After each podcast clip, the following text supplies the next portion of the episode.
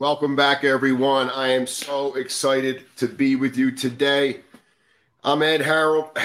It's my Life with Breath Expert series, and I have a, a dear guest here today, Marilyn Preston, who is someone who has not wasted her life.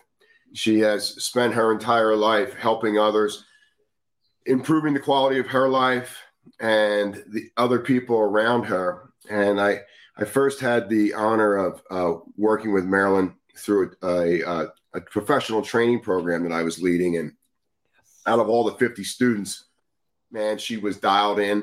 Every week she had the best questions. And uh, I really thought that we made a profound effect on that group of uh, people. So, welcome, Marilyn. Thank you. Thank you. Dr. Ed. Yeah, no, we definitely had that connection. COVID was just setting in when you and I first met. Boy, that was a strange time, wasn't it? Oh, was it ever? Well, I think it's stranger now as the uh, as COVID, um, as we're all wounded and rattled by COVID, let us say. But at the time that we met, it was so interesting, Ed, because I was doing a certification for Wellcoaches. I'm a journalist, and yes. as a journalist, I, I like I keep up with um, how important it is to know how to help people change their life. And Wellcoaches is, is very good track record training coaches though. And um, so i had to take a course for certification. And at the same time covid was hitting. And i am of a certain age and there were all of these very scary announcements about how covid was coming to kill you and ruin your lungs. And i had gotten over pneumonia just like three or four months before. So i was ready to double down on breath as medicine. That was that was the name of your course. That that is that'll be your last words, I think, as as you move to the next realm. But breath is medicine with a your three month course, and for me, it was a life changer.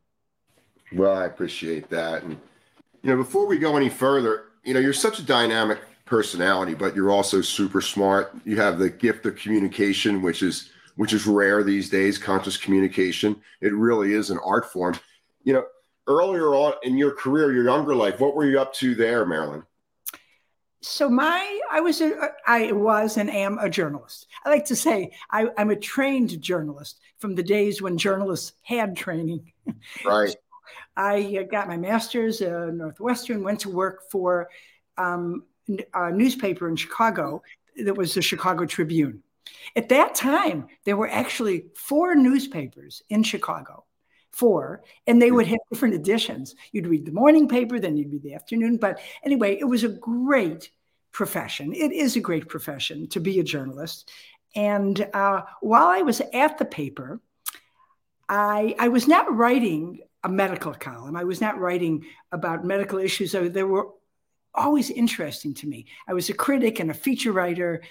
And I was getting ready to take a bicycle trip in France with my husband. It was like the early 70s.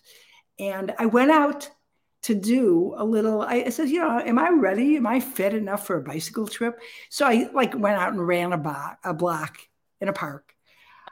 And it was a near death experience. I was so out of shape. I wasn't even 30 yet. And I was, oh, it was horrible. Well, I took the bike trip and it was great. But when I came back, I decided that, you know, maybe there should be a column in newspapers, not just about where doctors tell you about what pill to take or what surgery to have, but what about a column about fitness, prevention, the mind body connection?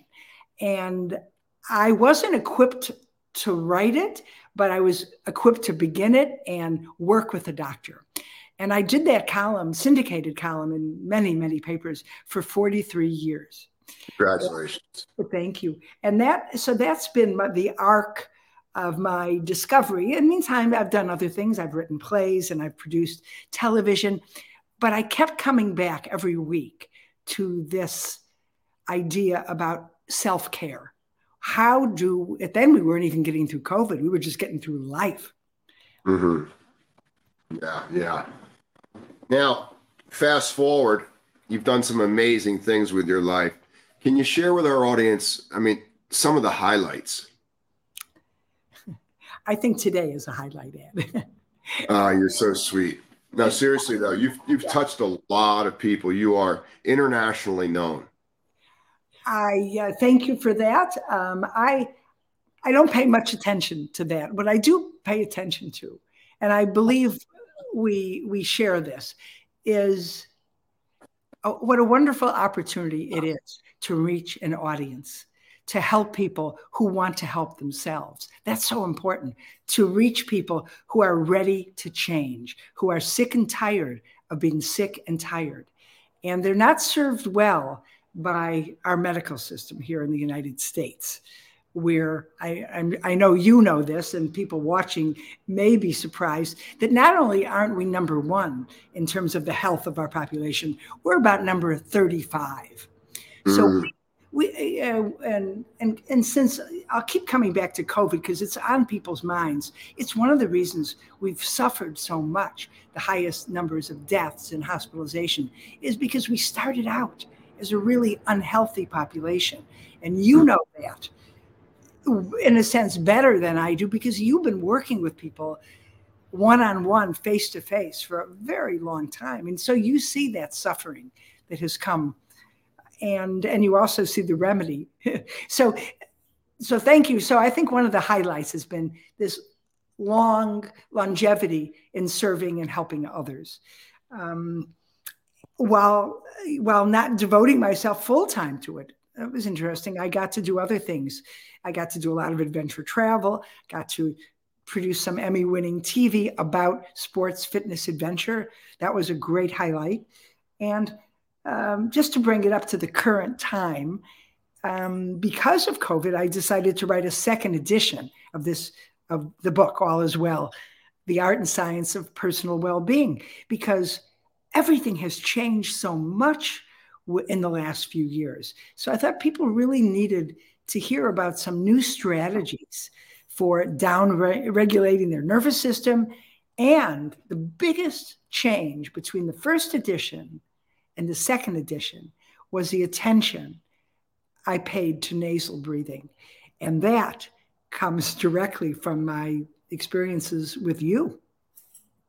Well, I appreciate that. And and nasal breathing has certainly changed my life from the inside out, and it continues to get better. And, and I am super optimistic about my future. Uh, I've never felt healthier in my life, and uh, I've got a great support team. I've got a great. How now? Can you share a little bit about your family?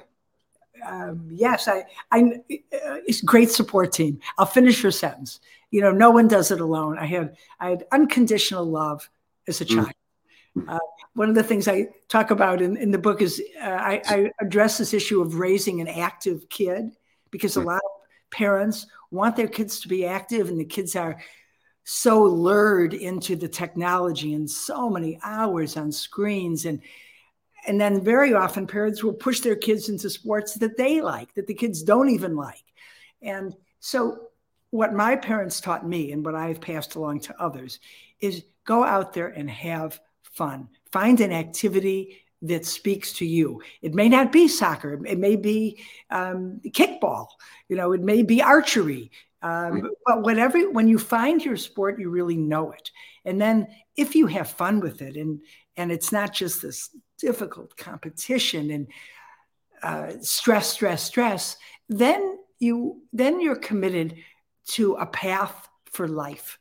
And right. I think that that's that's the real game. It's not just having a winning season or being a champion basketball player for high school. It's the it's the sustainability right activity. Um, yeah. So, so I, I, I, I, my parents were wonderful. They just accepted whether I won or lost. Did you have a good time? Were you a team player? And please don't break anything. That was a big right. part. so, um, so th- there's that, and of course, uh, wonderful the partners in my life. Um, I don't have children, but I've have many. I, I'm very multi generational in my experiences of family and friends. I think that's really important, and um, yeah. And so this thing about fun, it seems like everybody's almost lost their sense of humor. You know, they can't laugh at themselves anymore. We've kind of disconnected ourselves from the humor that our body can bring us, these emotional, passionate feelings that come out from simply moving this thing. uh, on on the planet Earth. Where do you think that disconnect is? It something that's that started recently, or is, has it been brewing, or has it always been there? It just seems like like I, I can't get up and out of the bed in the morning if I can't go out and have fun. And because I number one, I love what I do. Yeah.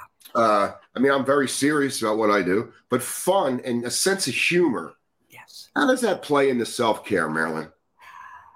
Well, uh, it's so important to not take yourself so seriously.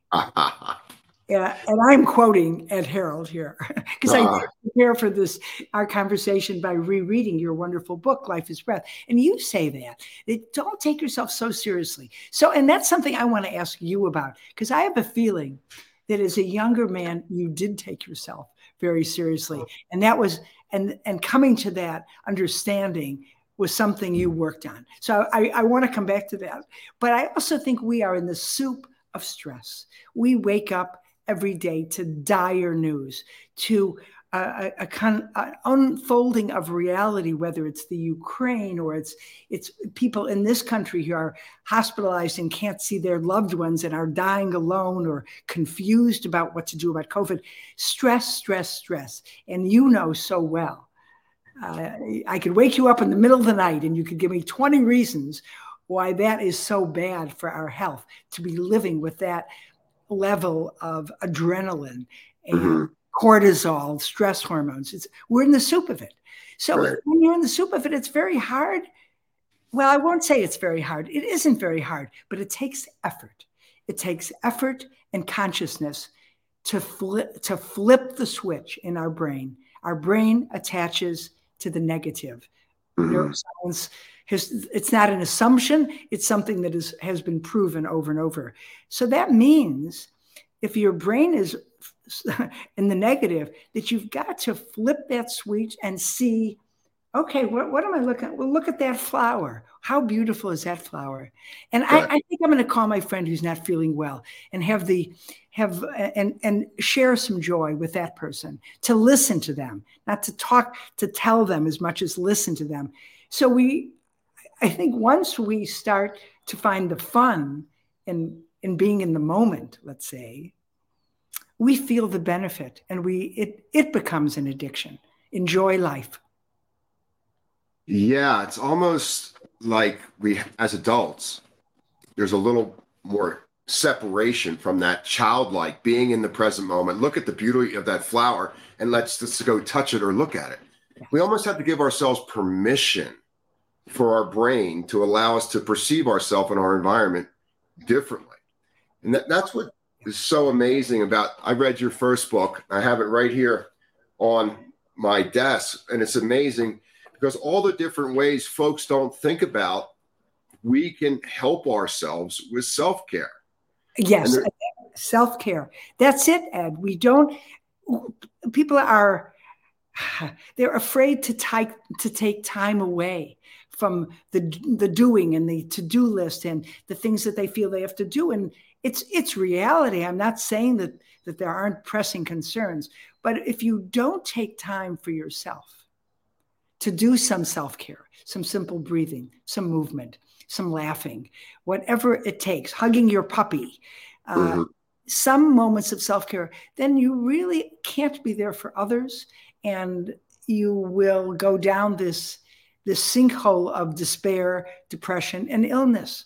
I think when you have no, you, you know, that, and uh, again, you, you see this all the time. And it's it's upsetting because well let's take if we can let, let's just take the current time we're in the advice that people are given who are threatened by the global pandemic which of course is is a real pandemic and with horrifying numbers of wounded and dead all during this time as a journalist i was tracking it not only was i wanting to save my own life but i was waiting for the advice of experts and the advice came down to important things social distance, wear your mask. At some point, everyone get the vaccine. But what they weren't, these are interesting, good messages. But what they weren't telling people is how to take care of yourself, how to boost your own immune system. Early on, there was no vaccine. The advice was stay home if you're feeling sick. And when you get really sick, go to the hospital. It's not good advice. it, it is it, it, it, it, it's, it's not ideal. What is ideal is along with all of that, give people some understanding of self care techniques, nasal breathing among them, that can help them in the moment. Not, not a month from now, but starting the moment they start doing the practice. Where, where, why, why wasn't, I'm going to turn the tables on you. I'm a journalist. Why didn't that happen, Ed? Oh, I can remember you bringing that up in our course because the last five minutes we'd have questions and answers, and you were furious why these talking heads on TV were not bringing this up in, in this pandemic because we're supposed to be in quarantine for two weeks, and this is something everybody can learn in two weeks, and then in three weeks we can leave the house again. And you know, that is one of the awakenings that we have. That not everyone out there wishes us well, and we have to be proactive in regard to raising our awareness learning different skills, having a little bit, not a lot, of mental discipline, and try that on for a week or so and see how that feels. Yes, yes. And and if we had done some of that, just think of where the country would be now, two years later, two and a half years into it. That's about how long I have had. I'm building my practice of nasal breathing, conscious breathing, I, I, I think it changed my, it saved my life during COVID. But when I look around at other people who are still living in such fear and confusion, I feel sorry that no one told them about it. I mean, I kind of did. So I'm going to hold up. Thank you for holding up the first edition. This is, where is it? The second edition. Yeah. I call it the COVID edition because people didn't have the tools that they needed. They had advice, but they they so if it was now two years later and people were getting a little more sleep what if the people said you know what boost your own immune system during this time of uncertainty. Uh, nasal breathe get more sleep eat real food do some movement. But the opposite we had loneliness we had deprivation we had fear anxiety. So it was a missed opportunity but now we start again. We start today.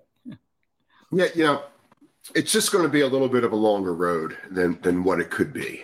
And you know, when you think back to when when we were younger and, and, and, you know we're in that doing state, you know, we're we're making our mark on the planet. We're putting our flag down. We're separating ourselves from others and on some level, you know, we're we're going to be the best we can be and better than who came before us and we set it set in motion all these psychological perceptions of our values, ourselves, our skill sets, and what what the goal is. And you know, we go through 30 years of that, and you know, like the great psychologist Carl Jung said, the first 30 years of our life, 35 years, we set up these emotional patterns of doing, and then we spend the rest of our life undoing and these being. habits and being and, and being. And the last time I checked, we're a human being first and we're a human doing. And what does that mean? It, human being means that the only thing that you're really good at is love. The only thing you will ever really be good at is love. You are surrounded by love. And if you don't see it, look someplace else. We are love driven beings. This is why we have free will. We can escape nature, and that's supposed to be used to sustain loving thoughts, loving emotions, loving relationships, helping others, extending ourselves putting a smile out when you feel like you can. All of these little things really help us oh, feel yeah. connected to that source energy that we were born with that's going to be with us the whole way. Yes. And there these are transformative thoughts. The, everything you've expressed that we are loving beings, that when we connect to nature, everything gets better. And by the way, the path that, that you've set out for people was, was such it was so eye-opening to me. It's funny because in the first day i mean i've been reporting on fitness and health and wellness and i'm a yogi i'm proud to say. Mm-hmm. uh, thank god for my practice of yoga which i doubled down on during covid i'm happy to say. Um, but it, it, it, it is it is a practice. It's something you keep coming back to. The simple truth so I so I wanted to go back to so I was a yogi and I was able to do ujjayi breathing on mm-hmm. the mat. It took a mm-hmm. while, it took years to just slow down my breath to hear that ocean sound and move with my breath. And mm-hmm. the breath, of course, is what's connecting the mind to the body. And it took me years to find that connection. I'll admit it. I mean, I've been at it a long time, but once you find it, it's like throwing up. You know it's happening. You know, your mind and your body are connected by your breath. So I knew about Ujjayi breathing, nasal breathing on the mat, but it wasn't until I studied, I took that first course with you that I was, holy, I got to take it off the mat. I've got to be doing nasal breathing as much as I possibly can. Um, you know, be aware of it during the day, practice alternate nose breathing. And the reason I wanted to do it is not only would it help cleanse my lungs and make them stronger, but it would get me into the parasympathetic. It would down regulate so that all the fear and anxiety that was all around me during COVID, particularly people my age, tons of fear, I felt, you know what? This nasal breathing is, is keeping me calmer, making better decisions, feeling the joy. You know, I would keep coming back to it. I know, you know, I I must say, friends of mine finally had to shut me up about nasal breathing. Oh yeah, I've been through that. Yeah, but I I am I become such a believer because they experience the impact. It's not even a week of it; it can be a couple of days of it. Um, and and another another technique that enforces the nasal breathing, beside the practice of it, is uh, taping my mouth at night. Mm-hmm. That was a real game changer for me. Um, are you you're a believer in this? Are you? I'm a believer that your mouth should be closed when you sleep at night. So if you train the brain and train the nervous system during the day that mouth breathing is unacceptable when you're conscious. When you're unconscious, it will organically happen on its own. So if you need the tape during the night to get started for the first couple weeks and just reintroduce this to the respiratory centers of the brain, because initially you know, the brain doesn't like to learn anything new. It's kind of lazy. And, you know, I figured this stuff out years ago. Don't be coming to me with any of this different breathing stuff because I'm already a master breather and I know it all. And you're just do what I'll tell you to do and everything will be fine. Right. So, you know, for me, with folks with the mouth breathing at night, we start first breath in the morning. We open our eyes, we reconnect with our breath. The first thought we have is, I am grateful that my eyes have opened. I have so much gratitude that I get to be me today and the opportunity to go out to make the world a better place. So before I get out of bed, I've already filled every cell in my body with the energy of gratitude. I've reminded myself that I was born a nasal breather and I need to die a nasal breather at the other end of the rope. So as I move into my cleansing activities in the bathroom, I'm already promoting down regulation for all the adrenaline and excitement that's coming up for the opportunity of the choices that we're going to make during the day. Yeah. Yeah, beautiful. Well, I wish I had started when you started, in a way. Oh, you know, when I started this in the 90s, people, like you were saying, I'd go to the gym and people would move to the other side of the gym as soon as I'd come in because they knew I was going to go over there and bother them about this nose breathing. This, and they yeah. didn't want to know anything about it. You know, they've already heard about this Ed Harrold and this nose breathing. They didn't want to hear anything about it. You know, they want the music turned up, they want to hyperventilate, and they want to make dog faces. That, that's a good workout. Yeah. So but the world has caught up. Well, parts of the world. It is a little better now. We have some other books in addition to yours that are making a dent. And besides, you're teaching there. My my yoga teacher here in California, um, she went deep into nasal. She studied it for years before. She wasn't just a newcomer to it, but she incorporated it in her yoga practices in such a wonderful way because it's it's needing to constantly come back. Where's your diaphragm in this pose? Right. right? And right. That, and it's so. But I'm going to go back to mouth taping for a moment because I yeah. did come to nasal breathing later. You know, it's never too late to be a better breather, but I did need. Uh, I did need that training device, and I still use it of taping my mouth at night with uh, paper tape, not adhesive sticky tape. But just some people don't like to do it horizontal. They feel claustrophobic. They just do it diagonally. But I did it and I was afraid the first night that I would wake up dead, I remember thinking, Am I okay doing this? And from the very first night, I loved it. It was like, it was like putting on a warm pair of socks at night, that feeling of, oh, okay, I can relax. And then let's say eight or nine hours later, because I was making sure these last few years, especially, to sleep enough. It's so important. It's, it's, it's right up there with nasal breathing as a system regulator. So um, it, it, it's helped me tremendously. And I think it's a way that ordinary people can experience the profound effect, as you've said many times, on every system of the body. It is, there is magic there. And you don't have to do, you know, curb bench pressed 100 pounds to discover it. yeah, yeah. You know, when I think about nasal breathing and I think about as we are aging, I can't think of anything that's better for stalling aging to neurons, synapses, dendrites, axons in the brain. Yeah. You know, when the air comes in through the mouth unfiltered, it just goes right into the top sleeve of the lungs and then it goes up to the brain second. If we can get the air to come up through the sinuses up into that forebrain area, the cranial nerves really relax yeah. into helping us prepare to not react to the present moment, just respond to the opportunity. Yes, yes. And it happens, you know, it, it's like gravity. You don't have to believe in it at the beginning. That right. night, you're going to produce nitric oxide, whether you like it or not, if you are breathing in and out of your nose. Not true of mouth breathing. I mean, right. I, I've, I've done some talks now for the new book, and when I, I I, I, tell people that okay, you know, mouth breathing, which which most of us are doing.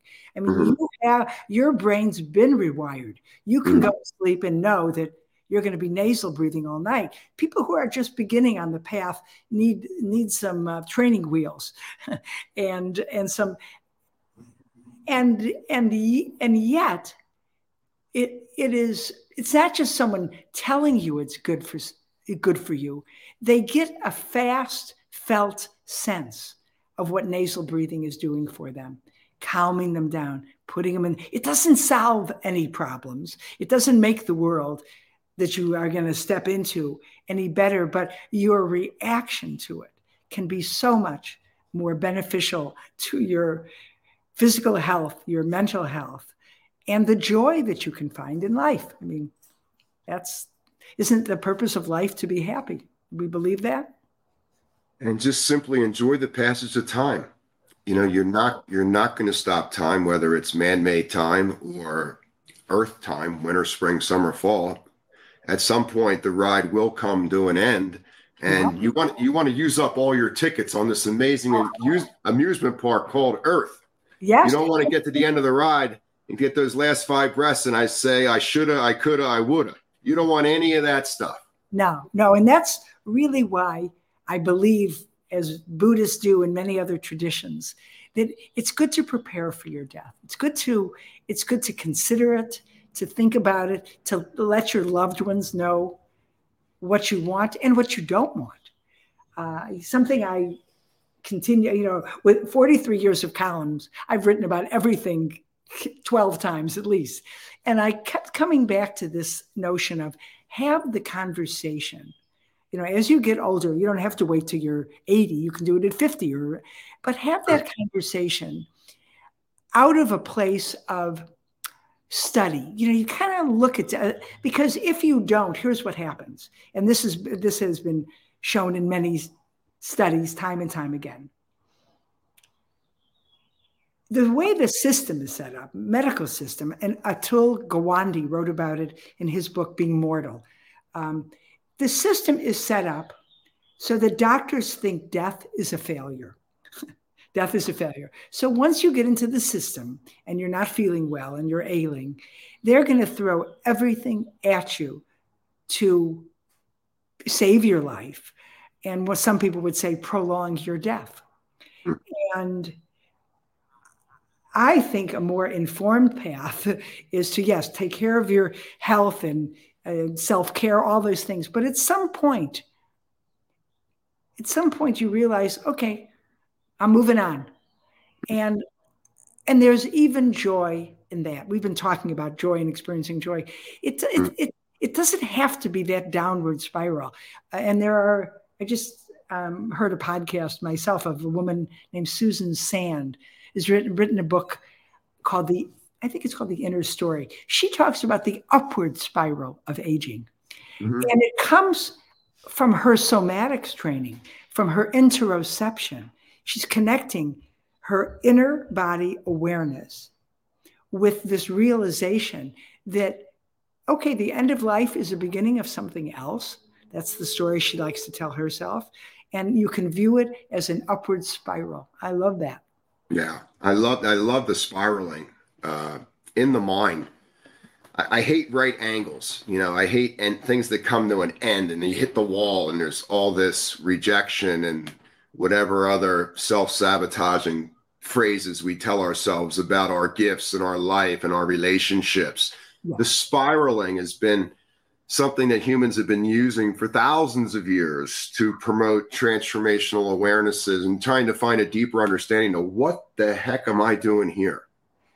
Yeah. You know, we're supposed to trust our life. It's one of the big foundations of, of good mental health.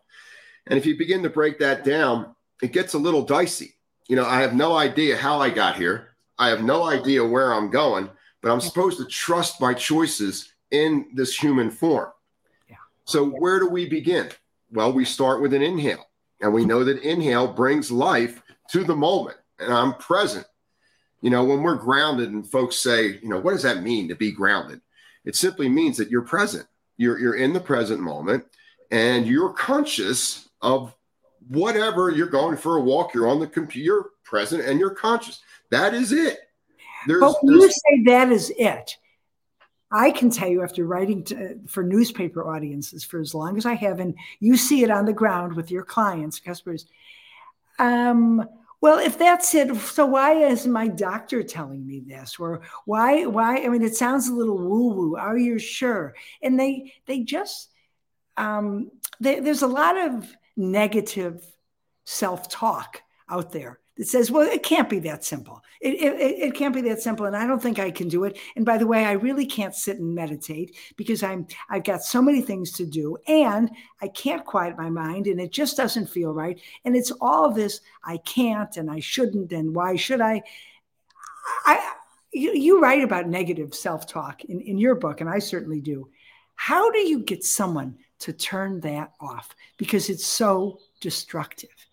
And I'd love to hear your insights on that. Uh, you know, there's many theories on it, but you know, first of all, we're not born that way. It is social modeling and stuff that we pick up when we're younger and we feel like we don't have any power so we look to others to see how i'm supposed to talk how, how my body posture should be you know how are the cool people doing it and we begin to be, create this kind of fraudulent version of ourself and then you know go, we go through a lot of time in life and we don't even realize that we're negative. We don't have the awareness of what we're doing is actually against the purpose of our birth why we are here. And it, it just becomes this running dialogue that can go on some folks their whole life. Some folks get a calling to question to turn back to that voice in my head say hmm that doesn't feel quite like a good thought. So there's a sense that it doesn't, my thought doesn't feel congruent with what my heart is trying to offer me in my inner world.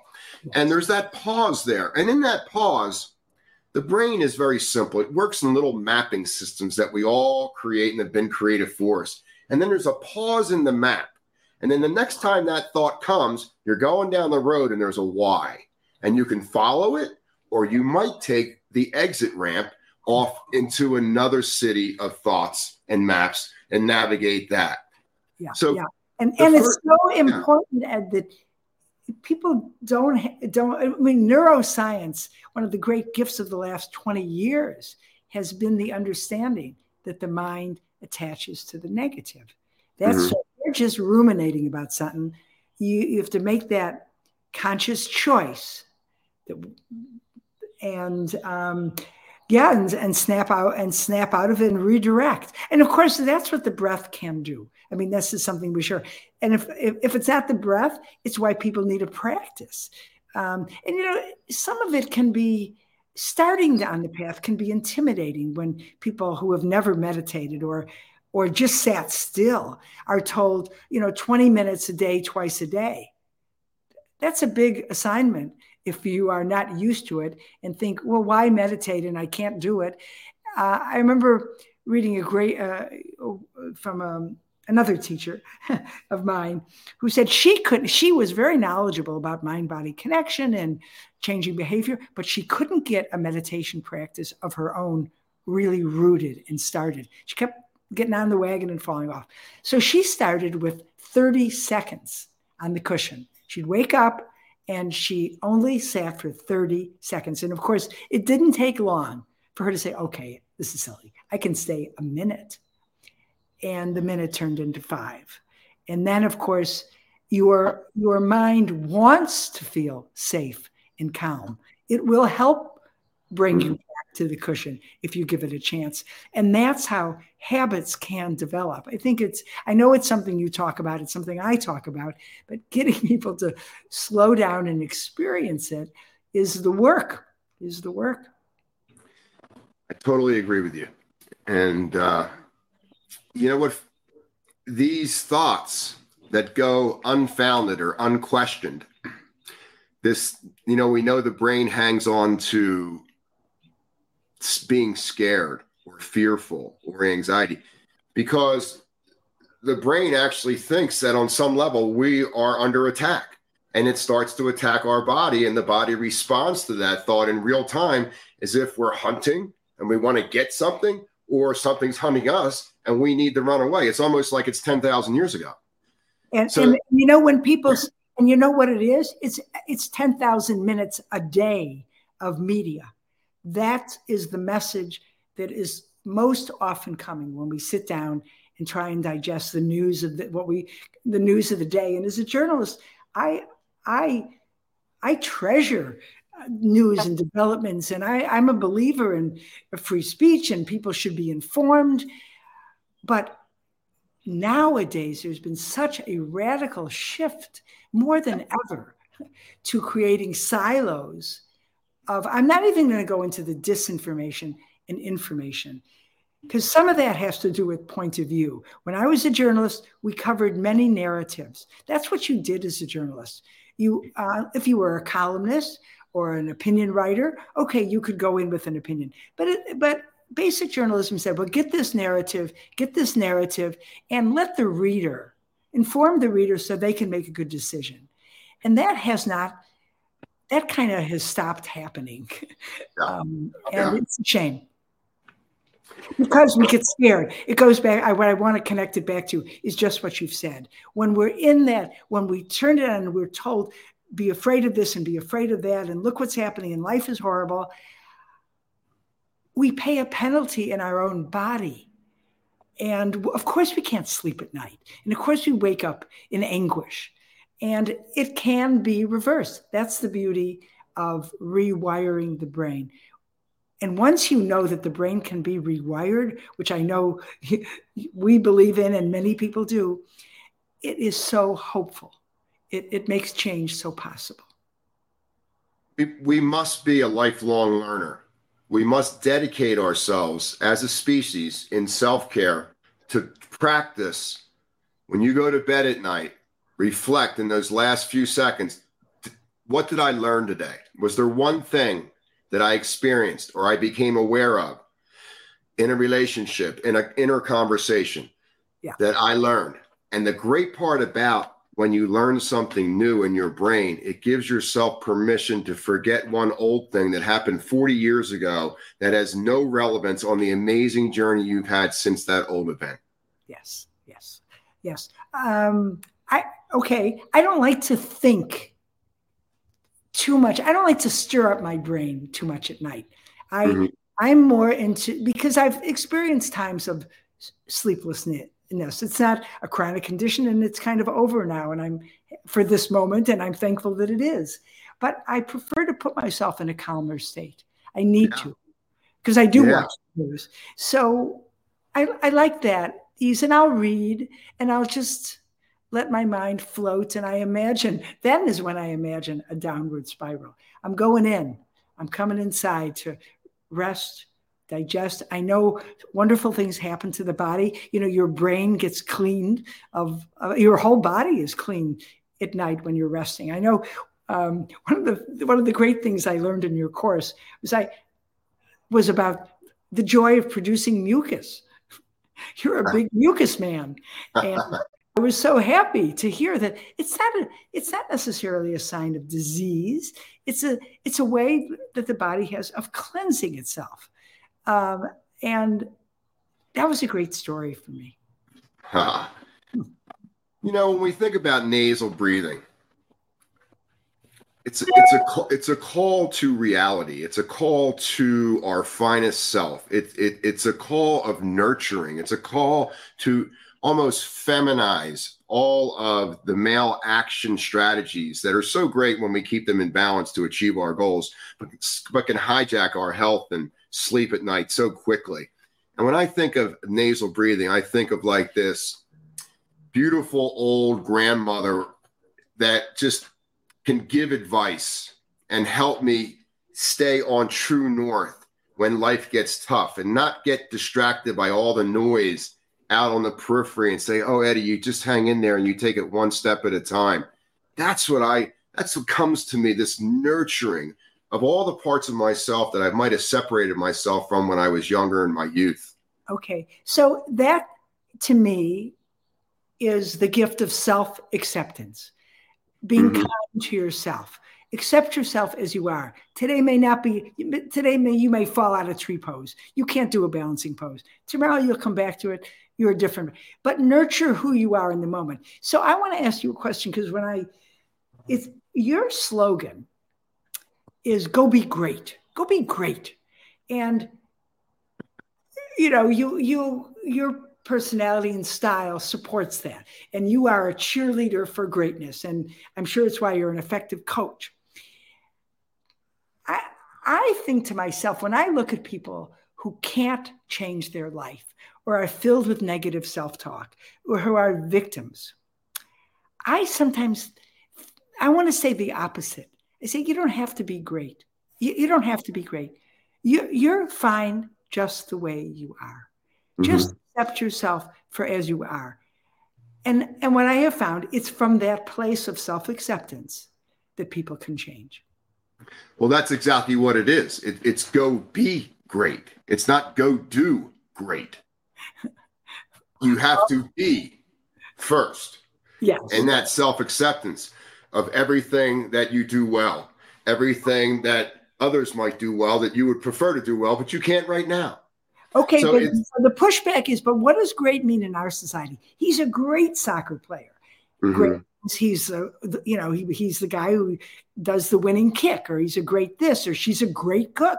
So people get intimidated in I think, by great cooks. It's one of the reasons why people eat so much crap, and you know, there's so much um, acceptance of, of food that is not real and has been. Um, anyway, we know the a tainted food, and it's why we have such an obesity problem. So they're intimidated by the idea of a great cook. You know what? Just find some real food and find something that tastes good to you. Don't be a great cook. Just be a cook of of meals that are simple and that you like. So you know what I mean? We lowered the bar. And then as people get over that low bar, they can go to the higher bar because they've got that sense of, yeah, I can do that. Anyway, I I, I know yeah, we think I get it. I get it. I totally get it. You know, eh, I, I try to think back of the roots of where that came from, you know, 30 years ago. And go be great, being simply accepting that I'm going to be the best version of myself today, just myself in everything that I do. And I I come from a little beach town in southern New Jersey, and there was a lot of male energy there. And you know, we were a rambunctious group, and I was a little cynical uh, when I was younger. And I just got tired of when I'd ask somebody how they were doing, they'd say, I'm good, I'm good. And, and, and I just knew that their life was crashing but they could just say, I'm good. And I just thought, what's the what's a little better than good? Great. so I just kind of moved the bar a little bit because I got so tired of people who I know are going through a rough patch just lie to me and tell me they're good. It's a lie. It's never going to be the truth. Absolutely. Yeah. Yeah. So I would say I, I find myself saying something, doing the best I can. Exactly. that I can. Yeah, doing the best. Um, yeah, that's what the thing is. It's like if we can all individually get our inner narrative together about ourselves and be present with all of the beauty and the non-beauty, all the truth and the non-truth, and know that it's all here potentially to move us forward to that next level. And it takes time. It takes you know, time. And, and also, you know, sometimes I'll say to some of the younger members of my family, we'll talk about health and wellness, and particularly during COVID. And I make the case for self care and saying, look, the government's not going to save you. You you have to be responsible to learn certain things that that can help save you. That can that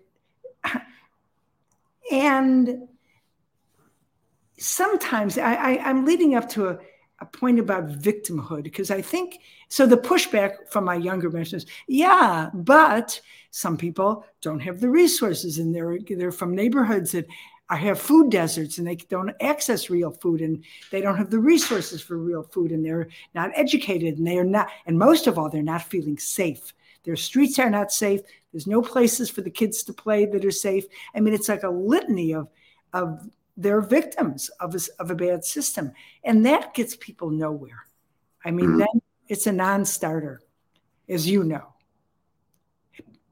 uh, by the way, I want to mention, I want to ask you about your work with this. I'm, you don't know, I'm going to ask you this. This is not a setup uh, with the Goldie Hawn Foundation and that you're doing. Because in my life, I also work with younger kids on some of these basic skills we're talking about.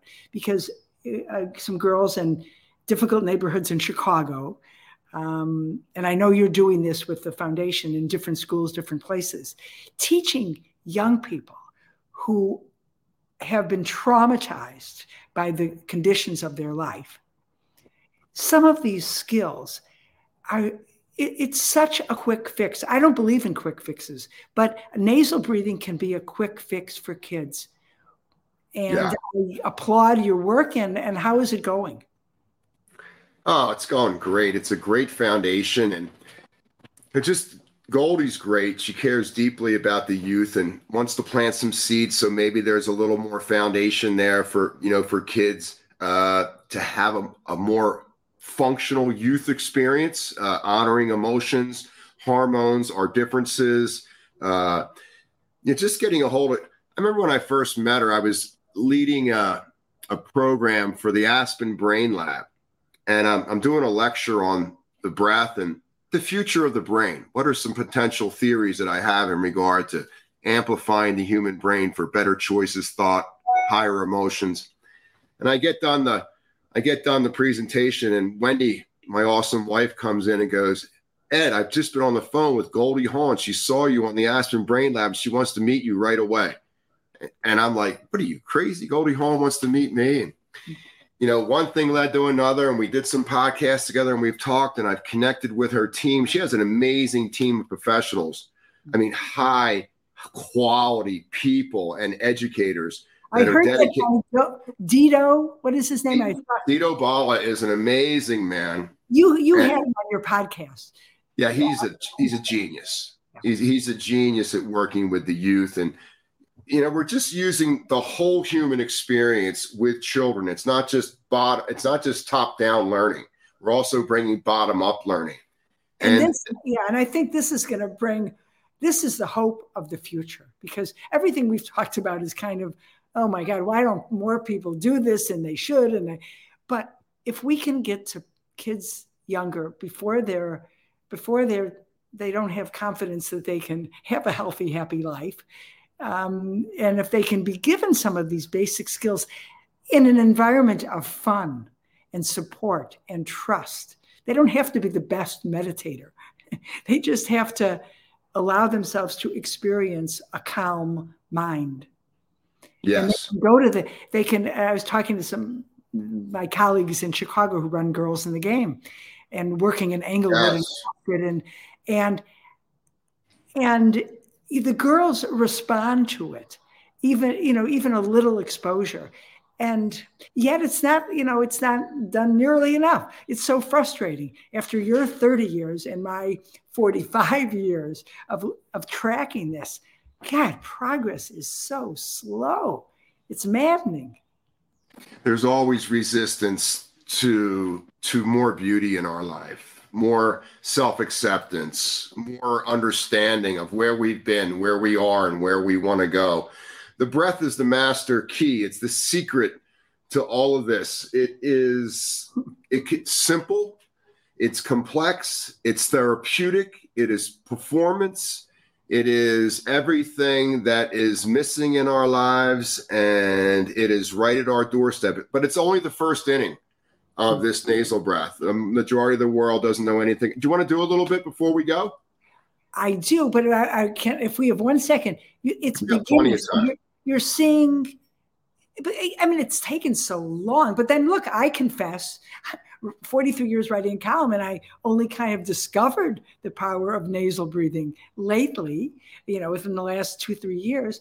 Um, why is it so slow? If it's so, you know, if the brain wants to be reassured that the tiger is not there, that it's calm and safe, and from there thing, good things, good chemicals wash through your body, and your organs can relax, and fluids can sweep through and regulate you at an energetic level, because that's what we're talking about.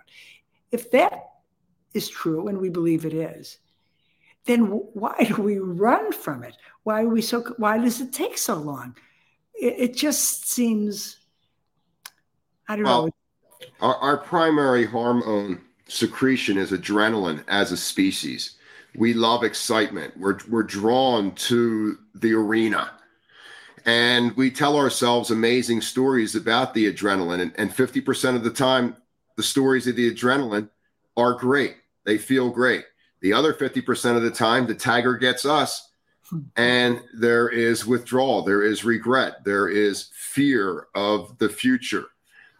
So, unwinding hyper activity is one of the keys mm, okay. to experiencing both excitement and calm in the same moment.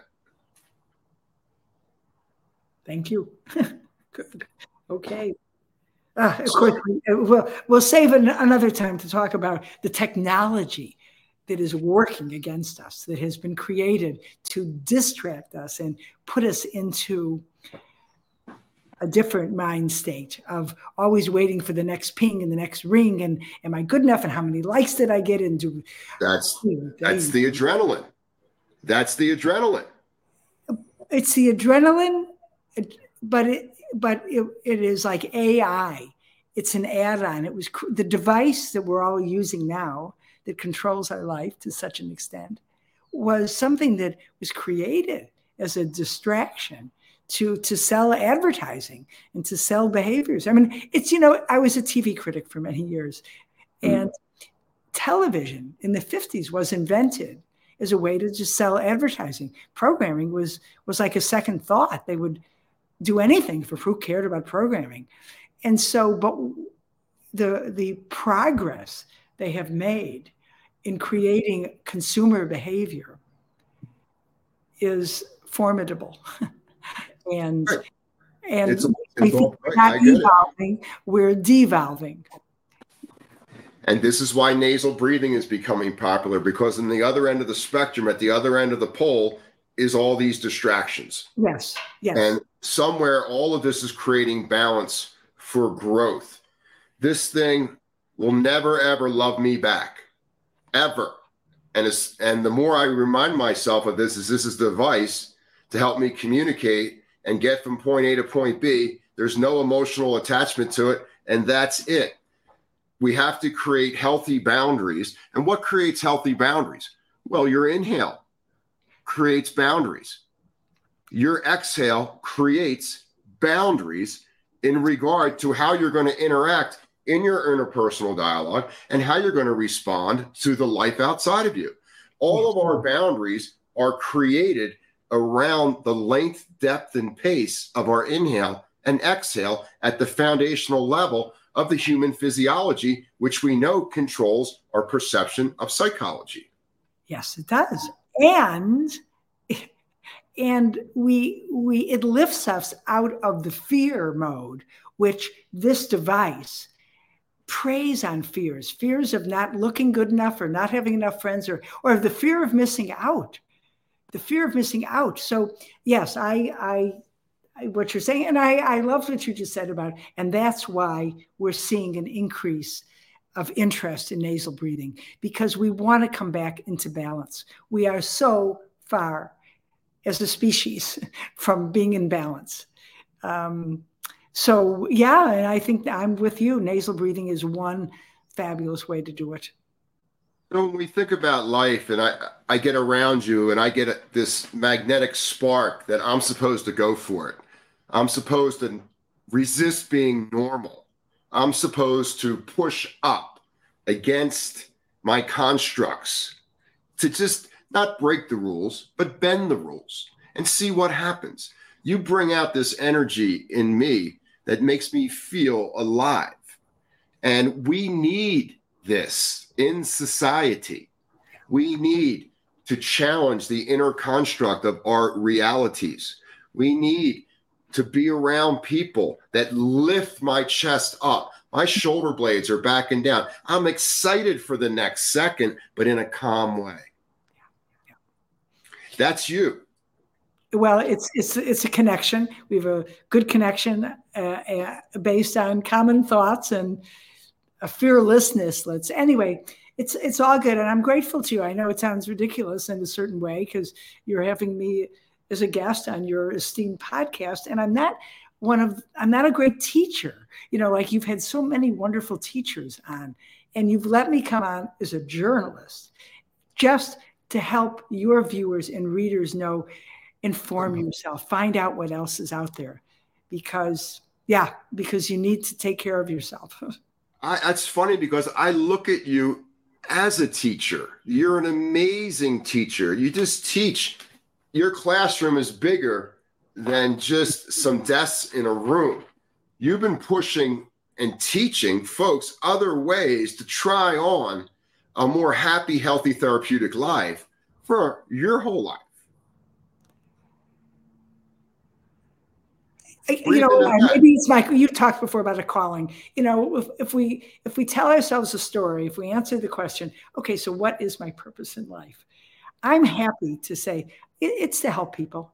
I want to be happy myself. I have no problem. I shouldn't say I have no problem. Is that I I feel I've been able to to do self care in a way that has kept me, thank God, as healthy as I am in this moment. Tomorrow, something else could happen. I know that, and I've lost people who lived a healthy lifestyle, and boom, pancreatic cancer. Okay, so these things can happen. But I'm very grateful that I found my way to a practice and that I can share it with others in a way that is lighthearted. And you said before, it's serious, but you can't approach it in a serious way because people shut down. They don't want they don't, you know, people don't change because other people tell them to. They change when they are ready. And maybe, you know, I hope that some of my writing helps people realize that well, I, I, think I am ready. I think I'm ready to, to do a few things. And uh, and then in my mind, then they go to teachers.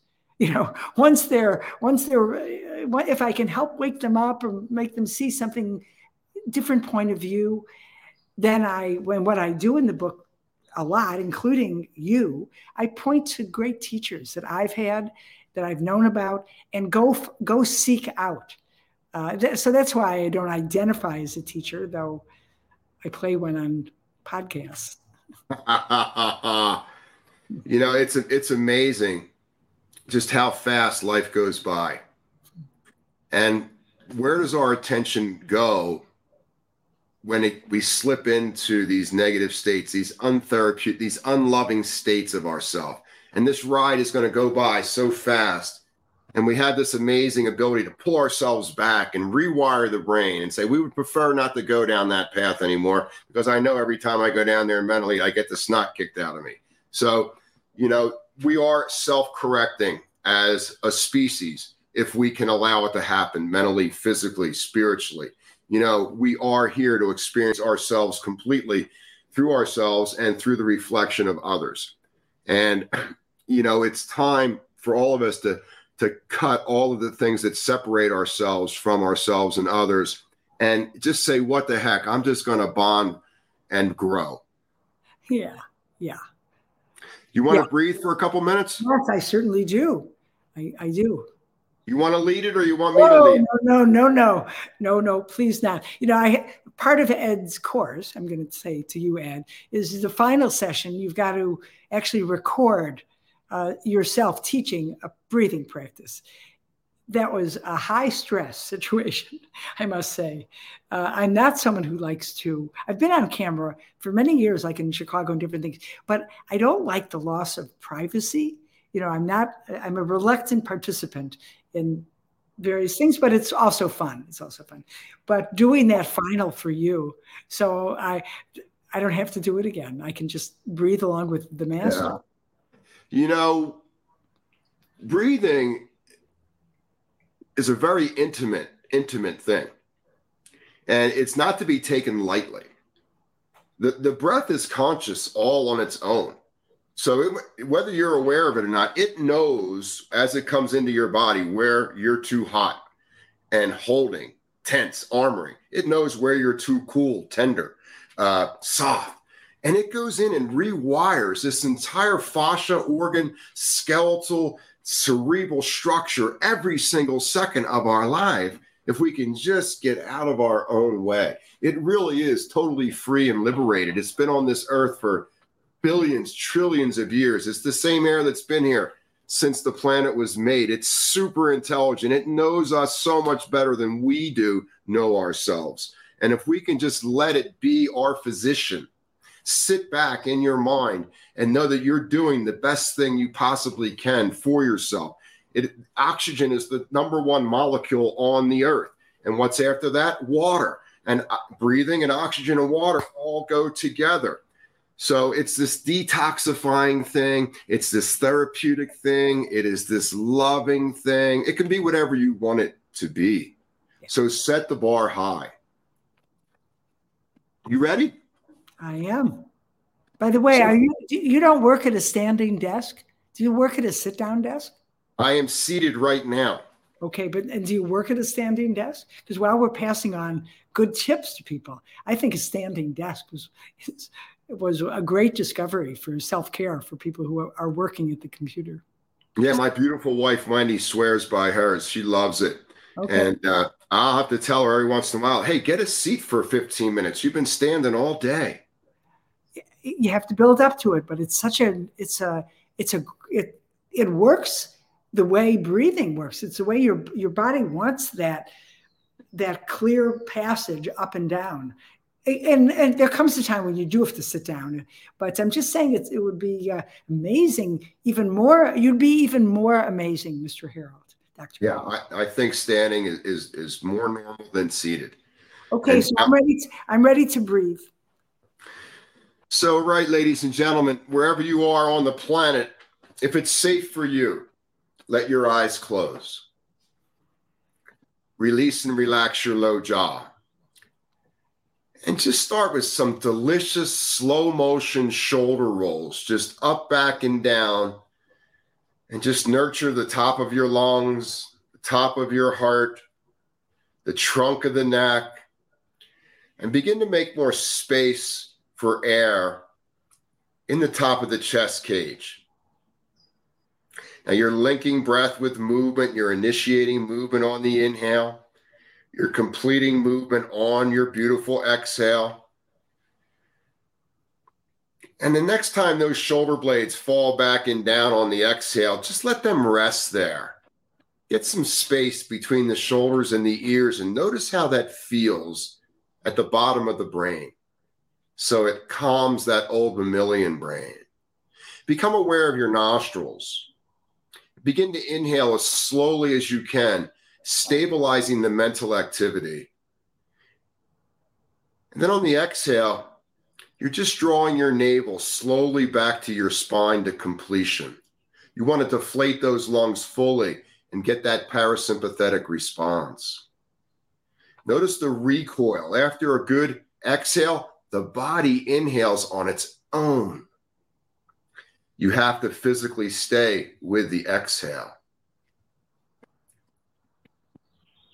And as you begin to slow your breath down, use your mind's ear and eye and eavesdrop on the conversation that's available to you in your abdomen. So if I was an emotion, how would I be emoting right now?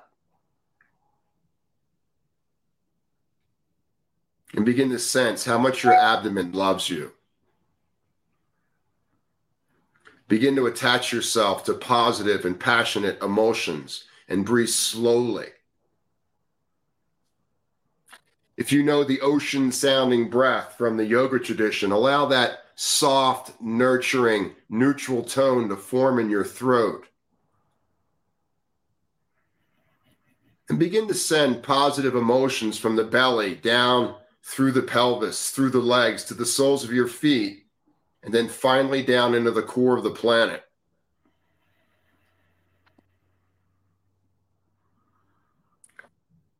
And breathing slower, taking that emotional energy from the belly up through the chest cavity, up the spine, into the top of the brain, the higher cortexual regions of learning and enlightenment. And just know that all is well. And take your awareness now into the core of your heart, the source energy of your life. And know that your heart is with you every step of the way.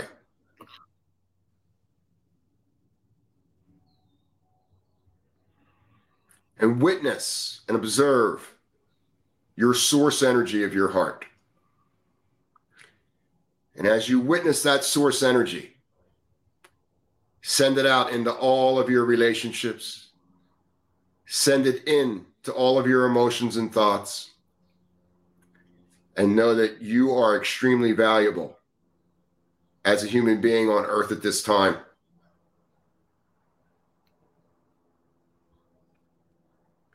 When your inhale is complete, hold the breath in several seconds and go back to your heart and remember who you are. Exhale slowly. Hold the breath out a couple seconds. And unwind and forget some things in your past that might disturb you now. Inhale again and hold. Go back to your heart and remember who you really are.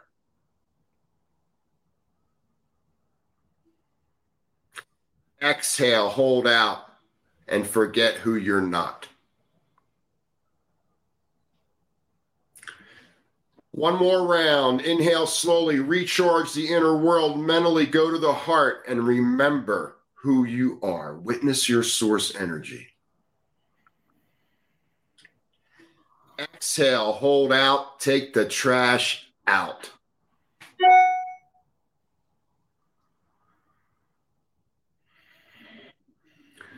When you're ready, open your eyes. And remember, Marilyn Preston has an amazing book out, All Is Well, that will help you have a more rounded oh, self care routine. There it is. The second edition. Ed's is this, the first edition. I'll send you the second edition. Thank you so much for joining us today. You're a beautiful light. I love you. And it was a great conversation. Thank you. Thank you. Thank you all.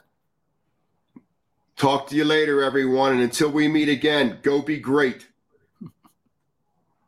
Ha ha.